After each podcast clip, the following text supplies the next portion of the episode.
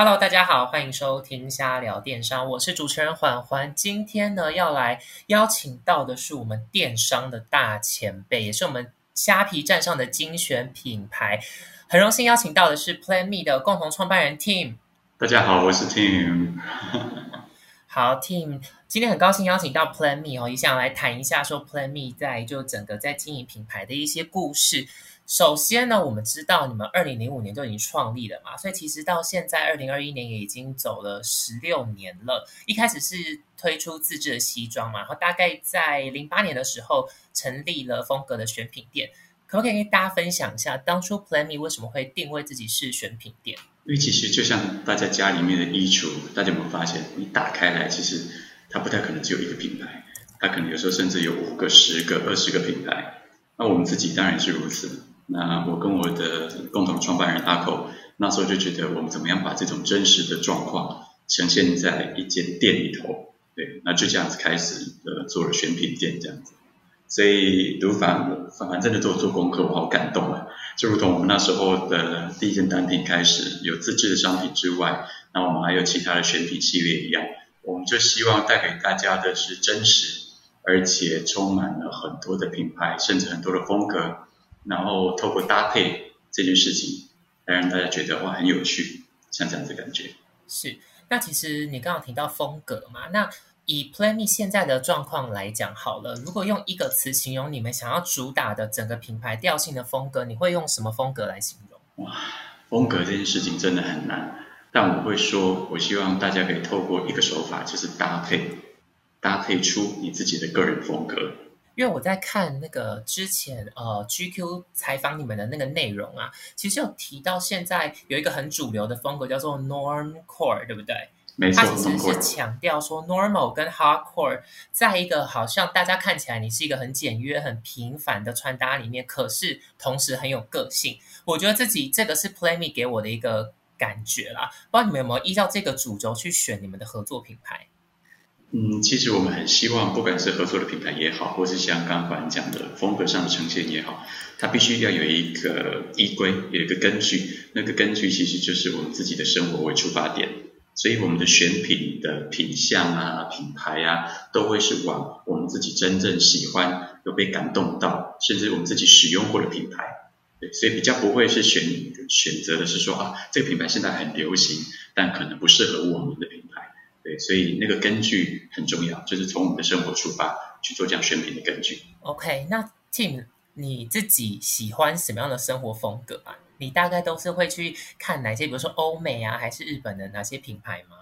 老实说啊，呃，一开始 Play Me 就是比较广为人知的时候，大家会说啊，那他们就是很日系啊，很日系。原因是大家那时候的呃想象中日系可能就会是比较，比如说合身也好。对，又或者是说像近期这几年都比较松身也好，大家就会把这个归类为是日系。但其实对我们自己而言，呃，所谓的风向或是风格这件事情啊，慢慢慢慢定调跟生活结合之后啊，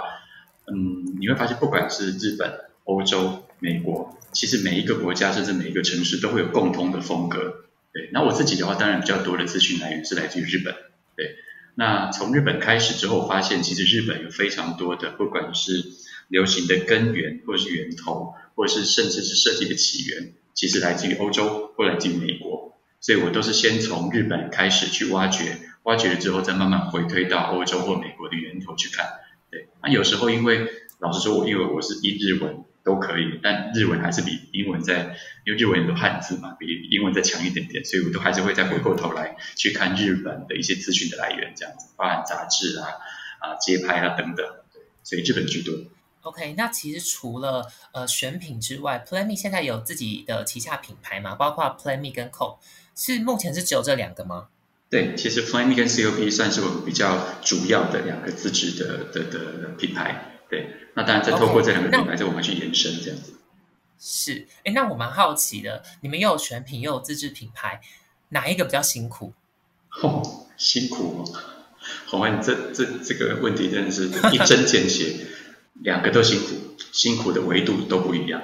对，比如说选品的辛苦啊，在于我就很直白的说，你看哦，你要前甚至在这件事情上市的半年前、一年前，你就得要选这个商品，所以你那时候你就得做一些预估，做一些预测，然后对我们这种采购人员会有压力，说那不卖怎么办？那自制的辛苦来自于啊，自制呢，你一头产下去，它的有一个最低的起订量，然后做下去之后会有品质掌控的问题，所以这我觉得选品跟自制两边的辛苦跟两边的享受也都不一样。是，那其实这两件事情，不管是选品啊，或者是你们自制，它都会有一个很重要的关键，就是消费市场的洞察嘛。对。那你们怎么去调查、去分析，说现在什么样的商品推出去会卖？老实说啊，我们很难去预测说啊，怎么样的商品推出去会卖，因为其实我们曾经经历过好多种模式，比如说我们预测，就像刚刚讲，我们先预测或者大量的呃阅读 IG 啦，是流行情报杂志。网站等等做商品出来，对，哎，但也有不中的时候，或有的时候呢，这个商品是完全出自我自己内心想要做的商品，就没想一推出就中了。那后来啊，我们慢慢摸索出一个模式，就是其实每一个商品都是跟顾客沟通的媒介，我们怎么样把那个商品说得好，把那个商品的故事内容跟设计好，我觉得它商品自己就会说话。比起我们要去预测，又或者说事后再去做一些亡羊补牢啊、行销的搭配等等，不如就是回过头来基本面，把商品故事说好，把商品做好。这个东西如果好，它自然就会被看见，自然就会发挥出去。是，其实有两个，大家如果听到 Plan Me 很直觉，尤其是我刚刚也去 Google 上面搜寻了一下，你们最热搜的两名核心的商品，还是一六一六的百搭神裤跟那个 Plan Me 小包嘛，尤其是小包。每个月的搜寻量都非常的高，是。你们有没有特别？就像你刚刚说，就是一个好的产品很重要。那你们有没有特别发现说，哎，像这样子，这两个商品是一个很主流、大家的购买率很高的商品的时候，你们会特别花行销的资源在 push 这两个产品？其实当然还是会了，就好像我们就有一些自然的流量或转换率一样，好的商品啊，在这个时候它的曲线就会比其他比较一般的商品来的高。那当我们发现这个趋势之后呢，就开始再多做一些包含曝光啦、素材啦，甚至是比如说 KOL 的沟通啊等等，这些事情都是必做。但一开始啊，你问我是不是预测到的，都不是，真的是让它自然的展现，自然流量发生了之后，我们再去做更大的、更强力的去推播。OK，哎，那旗下的这个 Plan Me 跟 COP 哪一个是比较先产生的品牌啊？其实 Plan Me 一开始 Plan Me 的同名品牌是一一开始就有的。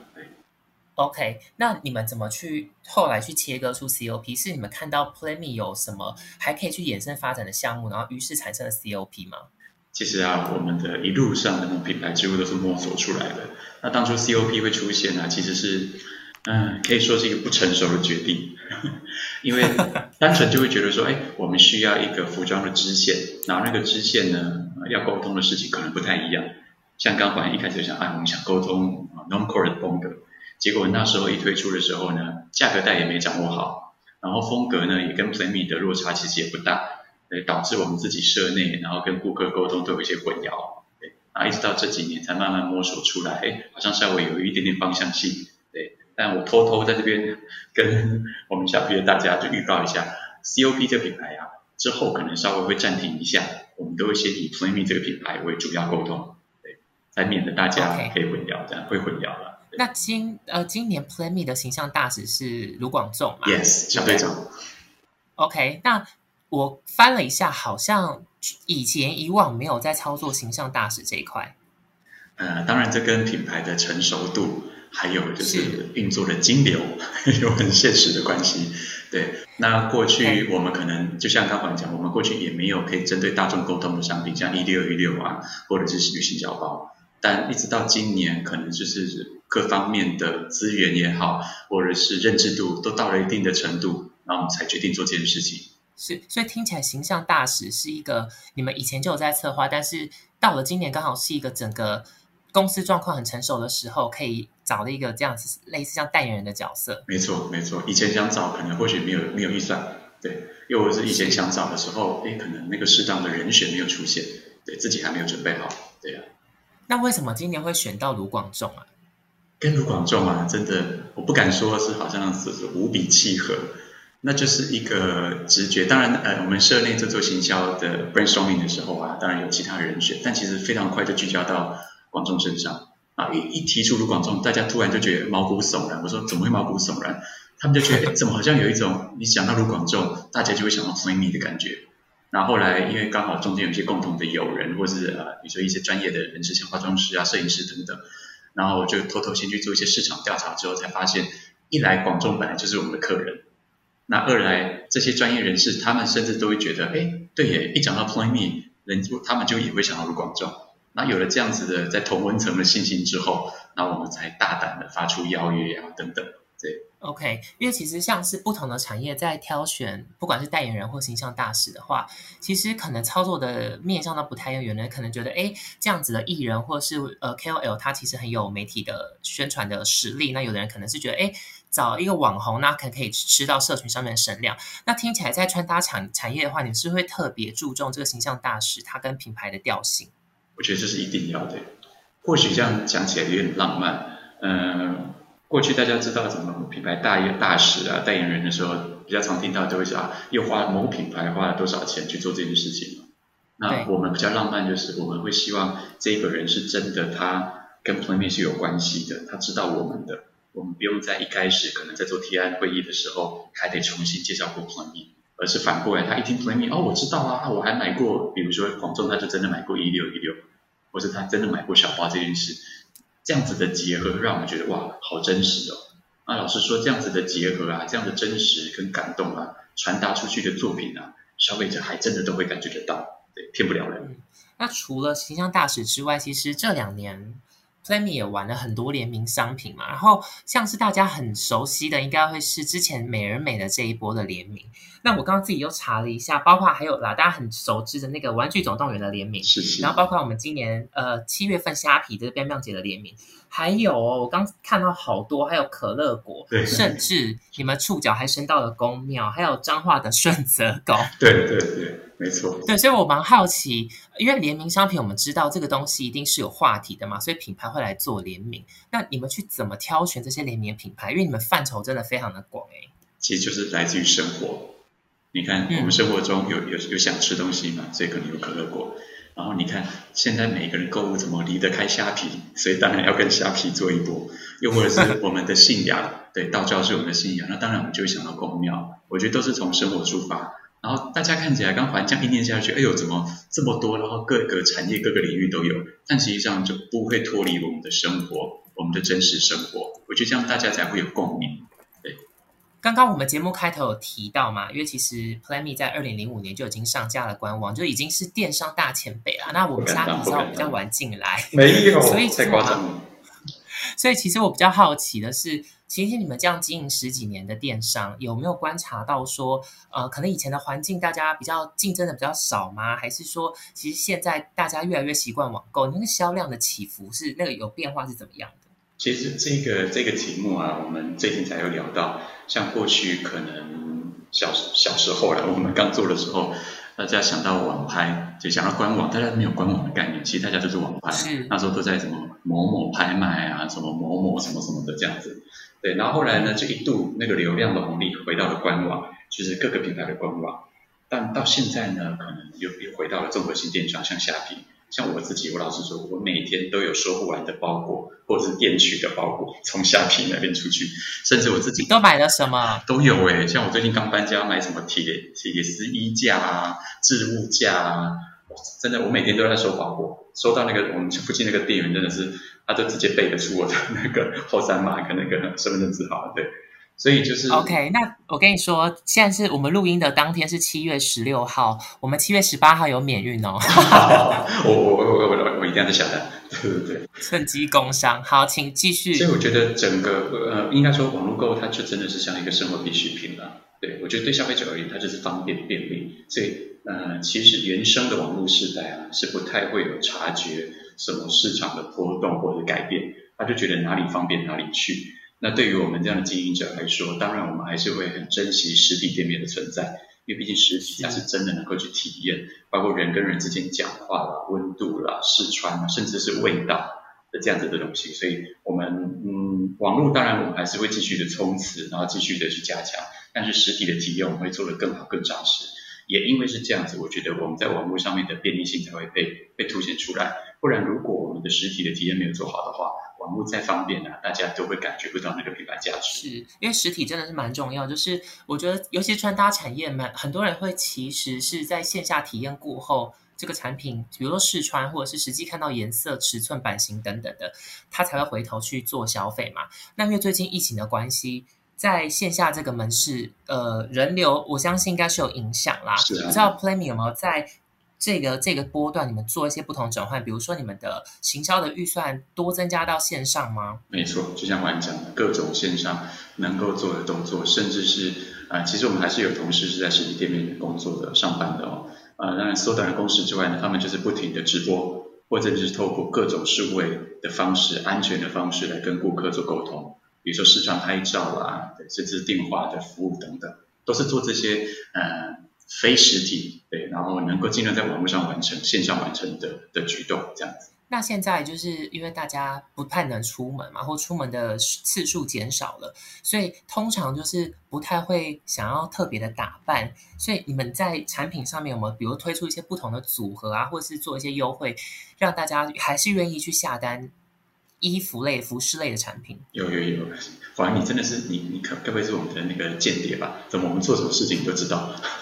对啊，其实我也是有在 Playme 里面工作。真的真的真的，其实像刚刚讲的组合嘛，或者是我们帮顾客搭配好的提案的整包，类似像像行囊袋这样子的商品啊，防疫组合包，就是给大家一个希望。对，然后搭配好了，那希望接下来可能 maybe 八月，然后 maybe 晚一点到九月，大家可以现在先买这一包，然后到八九月的时候，哎，可以顺顺利利的穿出门来，啊，然后就跟朋友相聚，再回到过去的生活，类似像这样组合，或甚至是我们增加了非常多在家里面生活用品、生活小物的一些品项，对，来做一些香，没错，香氛啊、保养这些我们都有。是好，那刚好提到嘛，商品非常非常多元。然后现在呢，我们接下来想要聊聊的是这个穿搭的部分，是，因为 Playme 的穿搭就是我。仔细看一下你们的社群，包括你们有自己的 blog 啊来做，就是 SEO 这个这一块，那也会你们有十三万粉的 IG，然后也有拍很多影片。其实你们给消费者是很多穿搭的选择，然后我觉得也从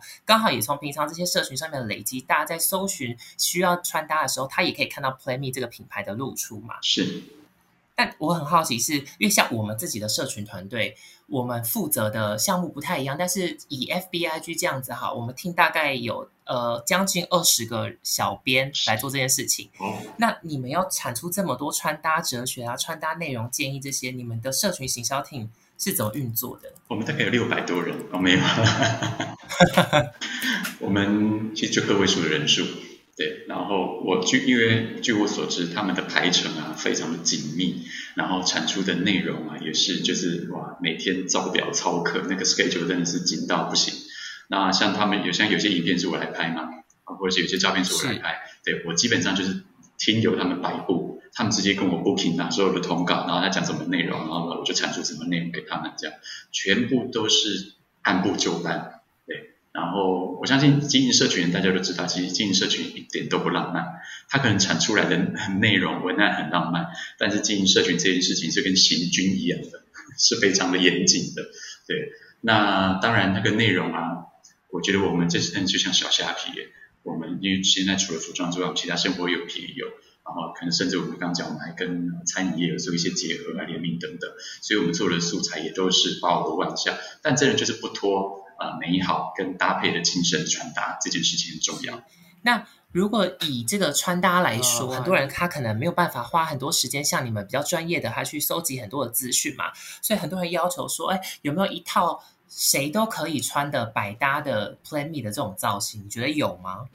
其实就是广众最近帮陈明拍形象的那一那一些个造型，都是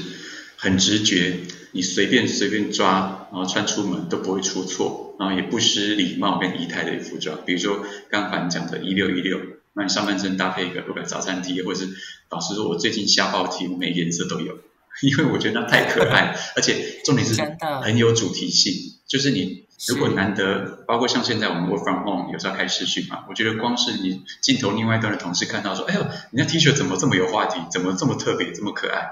就我觉得光是这样子的搭配就可以让人家会心一笑。然后一六一的裤子配上有一个主题性的 T 恤，然后最外头，万一你真的是一个礼拜出去才买一次，哦，或者是是真的你你在家附近得要出门买必需品的时候，再套上一件抗 UV 的外套，我觉得光是这样子就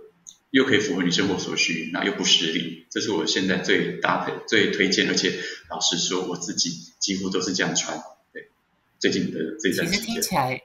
听起来真的是。蛮简单的耶，其实不会穿搭这件事情没有大家想象中这么的复杂，对不对？对，没有大家想象中复杂。呃，我偷偷跟大家分享，为什么没有想象中复杂？原因是我们把一些，比如说你可能会觉得裤子太长，或者是上衣版型不合这些问题，都用设计去解决了。所以当你选到适合你身形的蜂蜜的商品之后啊，你怎么样穿都不会出错。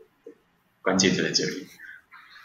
OK，那如果我们稍微 level up 一点点，我们晋级到我们想要开始学习穿搭这件事情的话，Tim，你刚刚有提到你自己有看非常非常多，就是国外的大家穿搭的样子嘛？是。那你自己，因为你自己也是造型大师，你是看哪一些？比如说 IG 的 blogger 的账号吗？还是哪些品牌是你平常大概可能一两天就一定会看一下他们的 IG 的？像其实我们录音的当下，刚好是呃欧美的所谓那个高级时装周，就是高定高级定制服的秀的期间嘛。所以我自己的个人的波段是这样，像这段期间是有秀可以看的话，我会先让自己有点像是在钻研那种什么什么影片啊什么一样去看秀。原因是秀里面有非常多的灵感，包含音乐的灵感、色彩的灵感、面料、轮廓、服装的最源头都从那边开始。然后看完之后啊，我再去看所谓的第二手传播，比如说有一些国际上的 KOL 是被这些品牌要去看的嘛。然后我也想看看，哎，那他们去看这一秀的时候，当下他们是穿的什么？又或者是一些呃专门报道高定服的的一些布洛克们，他们是用什么角度来来来来传达这件事情？跟我自己看的感觉一不一样，雷不雷同？那在接下来可能日常生活中，我就会从媒体，不管是平面媒体或者是网络媒体，可能会知道某些品牌上新品的，啊，这些新品可能半年前我看秀看过，但现在穿在一般人或者是当普及之后。的状况又会是怎么样？然后像这个定位的商品，哎，路上是不是很多人穿？对我是让自己有这样子的脉络可循，从所谓的小众到大众，对，从从深到浅来看，包含商品或是整个流行的趋势，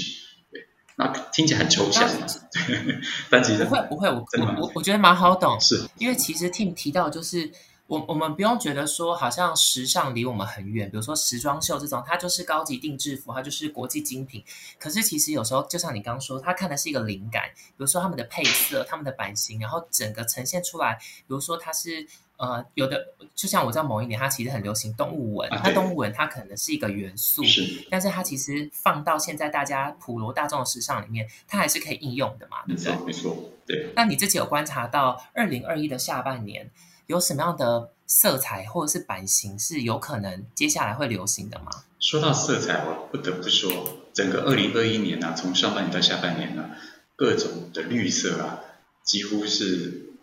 啊，我说众家品牌也好，或者是大家常会出现的那种有点怪怪的蓝蓝绿绿，或者是像大家知道的洛梨绿这样的绿色，在二零二一年都非常的时髦，而且非常的盛行，即便到下半年。更更深的、更饱和的绿色还是会持续的延续。对，那轮廓上来说，你说，你说就算是秋冬装这样子，通常大家比较喜欢黑白灰大地色，今年也会流行绿色。对，今年会流行绿色，原因是绿色跟刚刚环讲到的黑白灰甚至大地色系，它搭配起来啊，无违和之外，它更有一种贵气的感觉。那甚至是有一点有那么一点点，呃，你说是亲切感，对，但就带点贵气、有点独特的感觉。这这个东西，这这样子特色的绿色蛮特别的，对。然后 OK，好，那个我们的企划这一段，这一段记得帮我们做成预告哦。谢谢，记记得写一下今年的问号色很流行，当做那个标题。Yes。好，那版型部分呢？版型部分我觉得一样不脱。其实松身的版型，因为大家真的在 work from home 久了，大家真的很享受舒适感。所以我觉得松身的版型还是一样会大行其道，但其实我这边给大家想给大家另外一个 hint，就是其实所谓的松身，你可以把它留在外面的外套就好，但里面内搭不管是 T 恤也好，或者是可能下半年秋冬你可能开始会穿一些呃毛衣啊，或者是什么高领套头等等，你都会往合身的方向走。你可以外面是松的，里面是合的，对，来营造那种松跟就是合身跟紧身中间的那种一种冲突感。OK，好，那在我们录这集之前呢，我们也在我们虾皮的 IG 上面发了现实动态来做了一下问答，简单就是要帮大家解决一些穿搭上的困扰。那我们的 IG 的粉丝是比较多年轻人啦，我们大概十八到三十四岁这样，所以各种族群都有。第一个呢，看起来就是一个大学生呢，然后他说他本身是屏东来台北念大学的这样子，然后他有点想要知道说，在台北读书的话，街头哎为什么会有这样子的错觉，觉得在台北读书要穿的比较时。上哦，他说他想要理解一下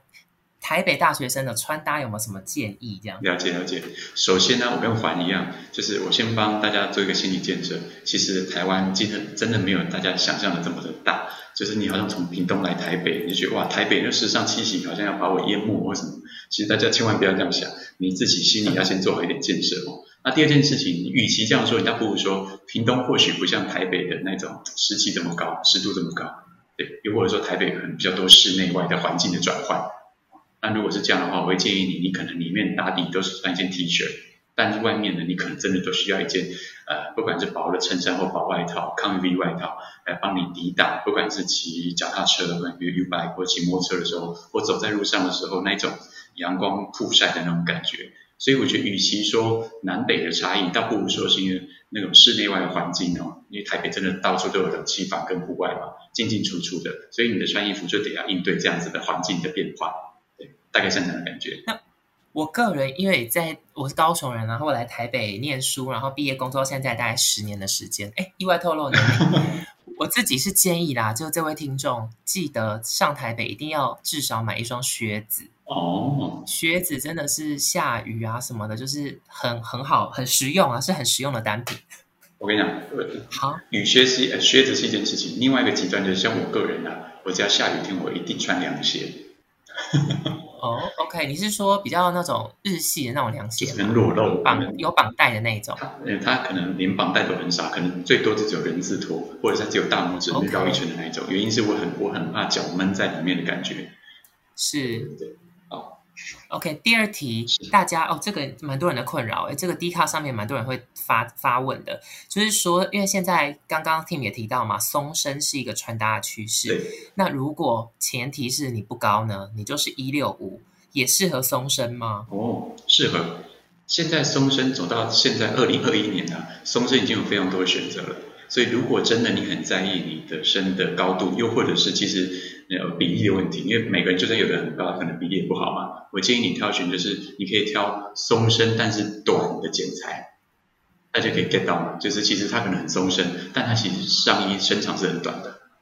比如说可能像松身的卫衣啊，那但它是短短的剪裁。又或者像我们的专业的抗 UV 外套，这一次全都是短版的剪裁，但是在手臂、在肩膀那边都非常松。但你穿上去就觉得，哎，我的腿怎么还在？因为我们做的非常短身，所以你就会觉得，哎，这样子你的修饰效果都还在，那穿松身又很舒服。所以在比例拿捏上的话，松身，但是你的衣摆可能到腰头左右就可以了，不要再超过，可能不要到大腿这样。啊，对对，千万不要到大腿，除非到大腿，那你想模拟的是那种今天忘记穿裤子的感觉。对，不然其实你真的很容易下半身的线条比例就全都不见了。OK，好，那最后一题大家问的这个跟肤色有关，因为夏天嘛，大家可能比较容易晒黑。是，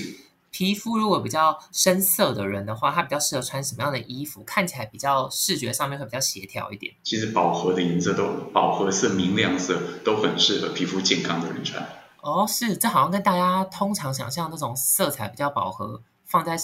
比较深色皮肤是。好像不搭嘎，其实不是这样，是可以的。因为如果你的皮肤越健康啊，越深，越有黝黑的话，我反而不建议你穿大地色系。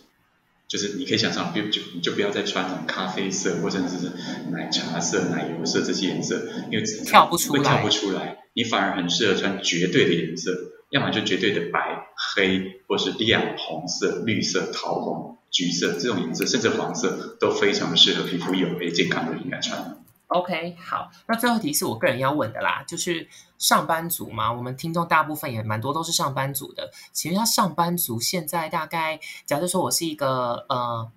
小菜鸟好了，我大概刚刚进社会的话，我想要穿的稍微轻松一点，可是又有上班族的感觉的话，我在 Play Me 可以挑选什么样的单品？其实建议大家一六一六真的是一件进可攻退可守的选择。